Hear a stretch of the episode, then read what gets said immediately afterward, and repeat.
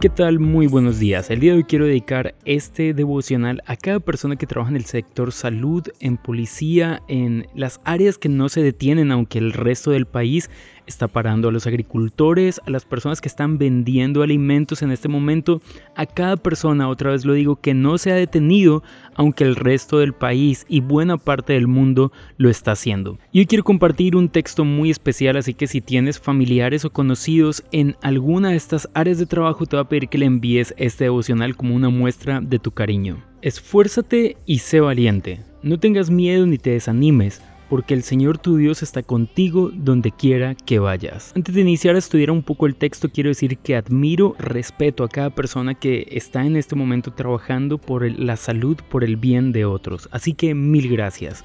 ¿Qué tenemos aquí? Josué es un hombre, es un guerrero. Josué es el discípulo de Moisés. Moisés es el hombre que Dios usa para sacar a su pueblo de Egipto, de la esclavitud, y conducirlos por el desierto hacia la tierra prometida. Pero a Josué le fue entregada la misión de llevar el pueblo a conquistar y habitar la tierra prometida. Era una misión muy difícil, las personas que vivían en esta tierra eran hombres y mujeres guerreros, fuertes, violentos, pero aún así Dios eligió a Josué. Quiero decirte algo, si lo que estás viviendo es difícil, ya sea porque estás en casa y en casa hay un entorno difícil, complicado, hay, hay, hay familias que viven en entorno muy difícil, si eso es lo que estás viviendo, quiero decirte, esfuérzate y sé valiente.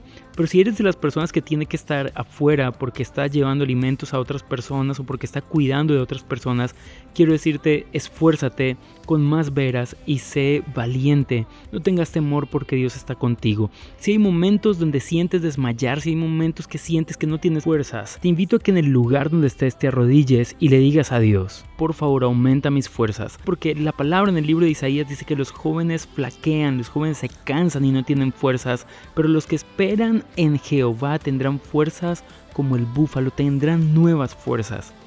Y lo que encontramos aquí es Dios nos puede dar las fuerzas. Así que la palabra de ánimo es vamos, esfuérzate.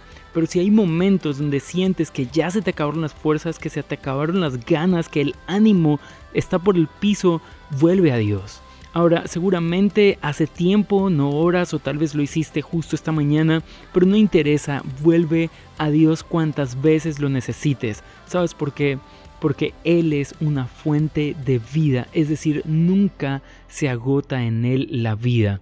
Así que ánimo otra vez, esfuérzate nuevamente y vamos para adelante. Gracias, Dios escoge a sus guerreros más fuertes para este tipo de batallas. Así que si fuiste elegido para algo especial es porque tú también eres especial. Dios te bendiga y que estés súper bien.